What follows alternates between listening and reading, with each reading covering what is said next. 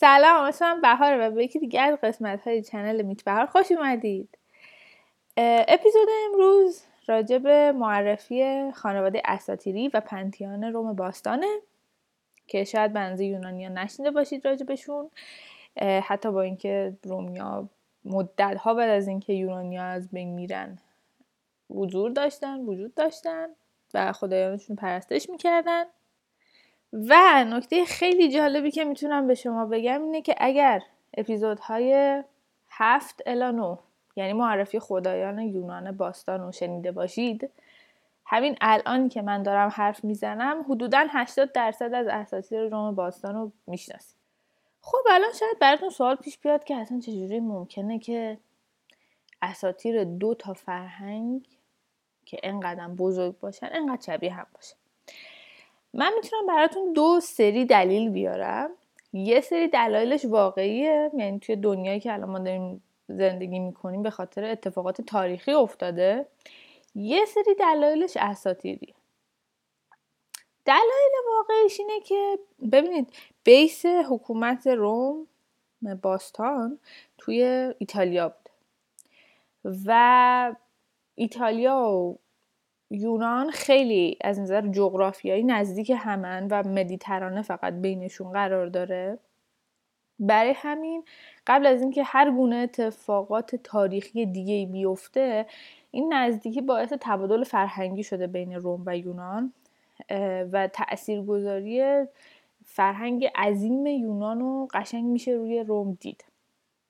ولی از یه طرف دیگه ای روم کلا مردمانش و فرهنگش روحیه جنگاوری داشتن و اینجوری بودن که می‌رفتن جاهای مختلف رو می‌گرفتن یا اشغال می‌کردن یا حتی فقط می‌رفتن ثروتش رو در اختیار می‌گرفتن برمیگردوندن رو به همین خاطر خب خیلی مسافرت و اینا در قالب جنگ انجام می‌دادن و طی این جایی های موقت و حتی گرفتن یه منطقه تحت تاثیر فرهنگ اون منطقه می‌تونستن قرار دلیل دومش اینه که بعد از یه مدتی که در واقع عصر طلای یونان تموم میشه اون چیزی که الان ما به عنوان یونان می‌شناسیم تحت تصرف روم باستان در میاد. و از یه جایی به بعد اصلا جزو قلم رو رومه. به همین خاطر تمام اون باورها فرهنگ آداب رسوم مراسم ها فستیوال ها همه اینا منتقل میشه به فرهنگ روم باستان. ولی اینا دلایل واقعی و تاریخی هن. من گفتم که یه سری دلایل اساتیری هم داریم. یه کتابی هست که حالا جلوتر توضیحات کامل راجبش میدیم.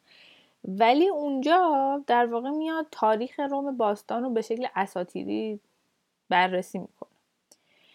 که توی اون نشون میده که اولین کسی که در واقع خدایان بهش وحی می‌کنن که باید بیاد روم یا همون ایتالیا و حکومت خودش رو درست کنه و در واقع پایگذار حکومت روم باستان باشه و پدر در واقع تمام امپراتوران آینده روم یه پرنسی بوده که در شهر تروی زندگی می‌کرده که جزو قلمرو یونان باستان بوده و در واقع اون میراث اساتیری یونان باستان رو با خودش میاره به روم.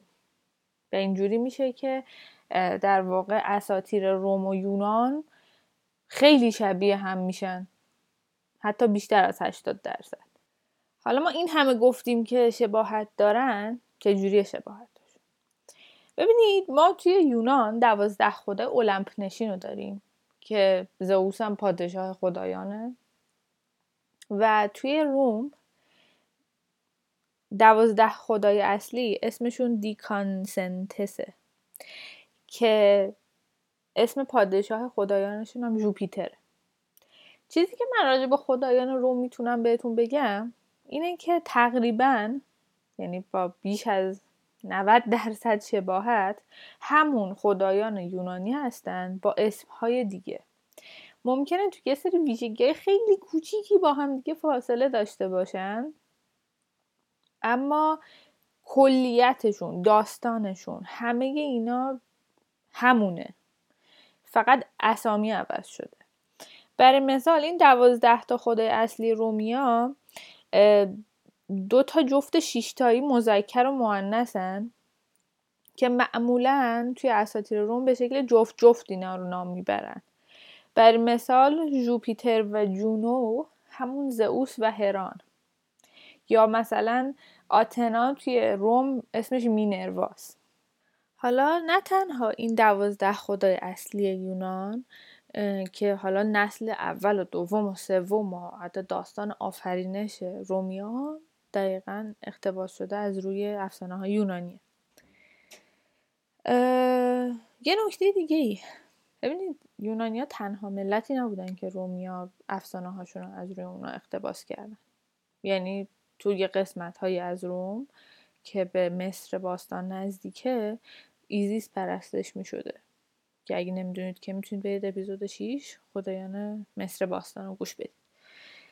یا اینکه خیلی از خدایان سوری یه سری از خدایانی که اقوام فریگ توی ترکیه کنونی میپرستیدن و بعضی از خدایان سلتی هم جزو پنتیان روم باستان میشن. و اسامی رومی می‌گیرن و ولی با همون ویژگی های خودشون. به همین خاطر پنتیان روم یه ذره مثل پارچه چلتیکه میمونه که هر تیکشو حالا اگه بگیم اکثر تیکاشو یونانیان باستان دوختن ولی هر تیکه دیگهشو یکی از مللی که حالا در مجاورت رومیا بودن یا توسط اونا اشغال شدن دوخته. ولی من یه چیزی هم بگم. ببین اشتباه نکنید که فکر کنید که رومی ها بر خودشون اساطیر و خدایان خودشون نداشتن. چرا داشتن؟ ولی خیلی قدیمی اینا و من حداقل نتونستم رفرنسی به خدایان اصلیشون پیدا کنم. یک سری از خدایان کوچیکشون هنوز توی پنتیانشون حضور دارن. ولی بقیه خدایانشون که خدایان اصلی انقدر در هم تنیده شدن با اساطیر یونان که نمیشه یه جورایی یعنی حداقل من نتونستم پیدا کنم اون ریشه اصلیشون و اسم اصلیشون و ویژگی اصلیشونو. حالا شاید سوال براتون پیش بیاد که چرا ما اندازه یونانیا اسم اساتیر رومو نشنیدیم یا داستاناشون رو نشنیدیم ببینید رومیا برخلاف یونانیا که خیلی به داستان و روایت و حالا خود ذات روایی استوره مند و پایبند بودن اینجوری نبودن. رومیا خیلی مذهبی تر بودن و فستیوال و مراسم مذهبی و آداب و رسوم به جا آوردن اون مناسک مذهبی براشون خیلی مهمتر بود.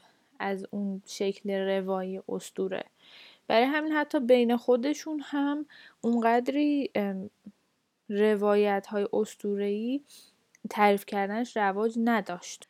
ولی خب حتی این آداب و رسومشون و طرز در واقع برگزاری فستیوال و مناسک مذهبی یه ریشه اسطوره‌ای داره. توی اسطوره ها اومده که یه پادشاهی بوده به اسم نوما که ایشون ادعا می‌کرده که با خیلی از خدایان در ارتباطه به خصوص با یک نیمف که اونها هستن که میان بهش در واقع مناسک و آداب مذهبی رو یاد میدن و اون مینویستشون و به مردم منتقلشون می‌کنه.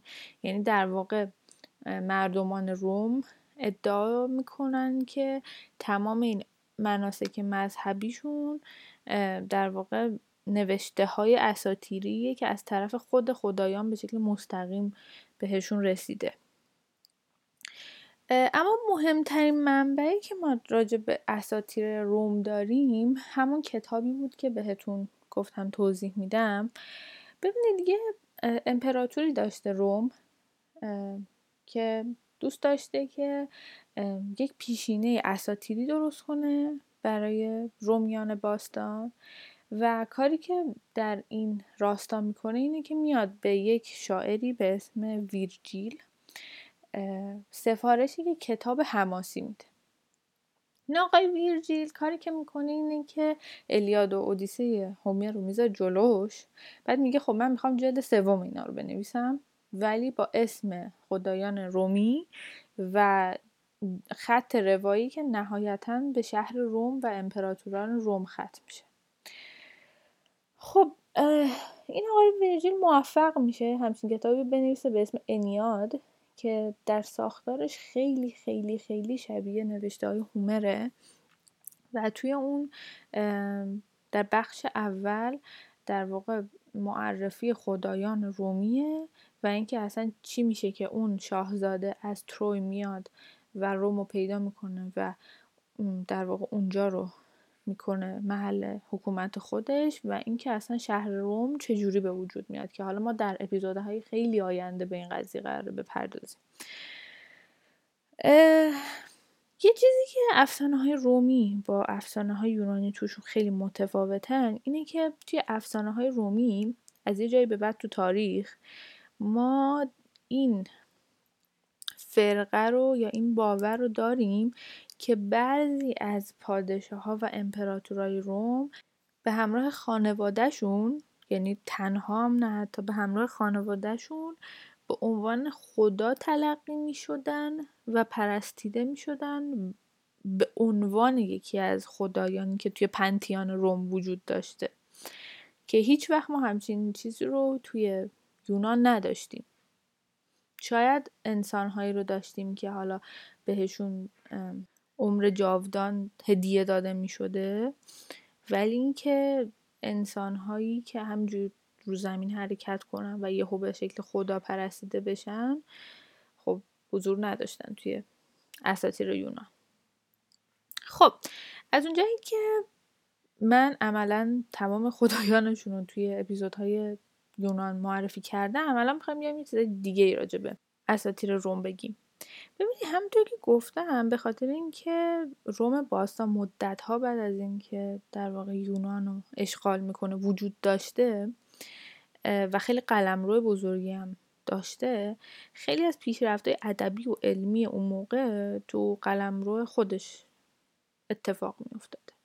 یکی از این پیشرفتها در زمینه زبانشناسی بوده و تأثیری که روی زبان لاتین می‌ذاره و همینطور خب زیر مجموعه لاتین مثل اسپانیایی و انگلیسی و اینا و حتی فرانسه و حالا آلمانی باعث میشه که خیلی از کلمات مورد استفاده رومیای باستان به یه شکلی وارد این زبان ها بشه برای مثال اسم تمام سیارات منظوم شمسی به جز زمین و اورانوس که حالا خود اورانوس هم از روی اساطیر یونان گرفته شده اسامی خدایان رومیه. به این شکل که اولین سیاره که اتاروده اسمش مرکوریه که معادل رومی هرمسه. حالا چرا اولین سیاره رو به اسم هرمس گذاشتن نه مثلا زئوس؟ اینه که ببینید هر سیاره که به خورشید نزدیکتر باشه زمانی که طول می‌کشه که تا دور خورشید رو بزنه کمتره یعنی سریعتر دور خورشید میچرخه. به همین خاطر اتارود که از همه نزدیکتره رو اسمش گذاشتن مرکوری همون هرمس به خاطر اینکه پیام رسان خدایانه و اصلا باید سریع باشه. دومین سیاره که زهره است و خیلی زیباست اسمش ونوسه که معادل آفریدوت خدای عشقه. سومیش مریخه. که اسمش در رومی مارسه که معادل آرس یا همون خدای جنگ به خاطر رنگ سرخی که داره. مشتری به خاطر اینکه خب بزرگترین سیاره است اسمش جوپیتره که هم معادل زئوسه. زحل اسمش ساترنه که سترن معادل رومی پدر زئوس که همون کرونوسه نام گرفته. و آخریش هم که حالا دیگه حتی سیاره هم نیست پلوتو معادل حادث خدای مردگانه که خب خیلی تاریک و انگاری واقعا دنیای مردگان اونجاست انقدر که تاریک و سرده. علاوه بر اسم سیارات ما توی زبانهای مشتق شده از لاتین مثل انگلیسی، فرانسوی، ایتالیایی، اسپانیایی می‌بینیم که اسم روزهای هفته و اسم برخی از ماها به شکلی مشتق شده از اسم خدایان رومیه. اما خب همشون اینجوری نیستن به خاطر اینکه زبان لاتین علاوه بر اینکه وام داره از روم باستان طی سالیان سالی که وجود داشته تاثیر خیلی زیادی گرفته از زبانهای دیگه مثلا مثل فرهنگ اسکاندیناوی. بر همینه که خب همشون الان اینجوری نیستن. ولی توی روزهای هفته ما شنبه رو داریم که ستردیه که در واقع از سترن یا همون پدر جوپیتر مشتق میشه اسمش. یک شنبه رو داریم که اسمش ساندیه که سان میشه خورشید ولی در روم باستانی سول بوده خدای خورشید. و دوشنبه هم مانده که حالا کوچیک شده مونده که در روم باستان ماه به جای مون می‌شده لونا. ولی خب بر پایه همون نامگذاریه. و نکته خیلی جالب دیگهش اینه که بقیه اسامی هفته از خدایان نورس یا اسکاندیناوی مشتق میشه که حالا توی اپیزود خودش بهش می‌پردازیم.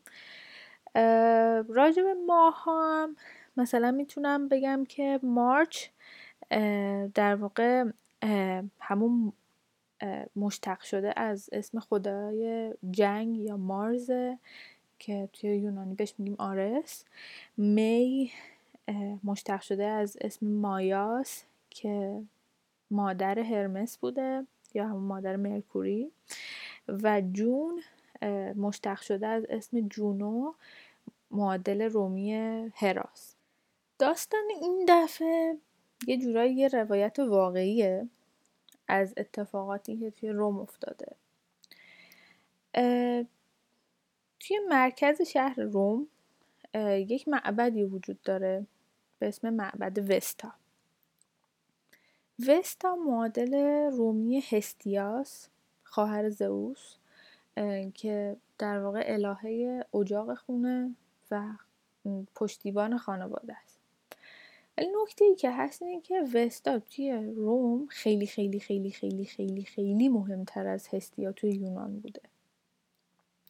و برخلاف بقیه خدایان رومی هیچ مجسمه ای ازش نمی ساختن بلکه خود اون آتیش اجاق و خونه نشون دهنده این الهه بوده برای همین خیلی چیز مقدسی تلقی می شده توی اون معبد همیشه شیشتا راهبه که همشون هم دختر بودن زندگی می‌کردن که تعدادشون هیچ وقت نه از این شیشتا کمتر می‌شدن نه از این شیشتا بیشتر می‌شد همیشه شیشتا بودن.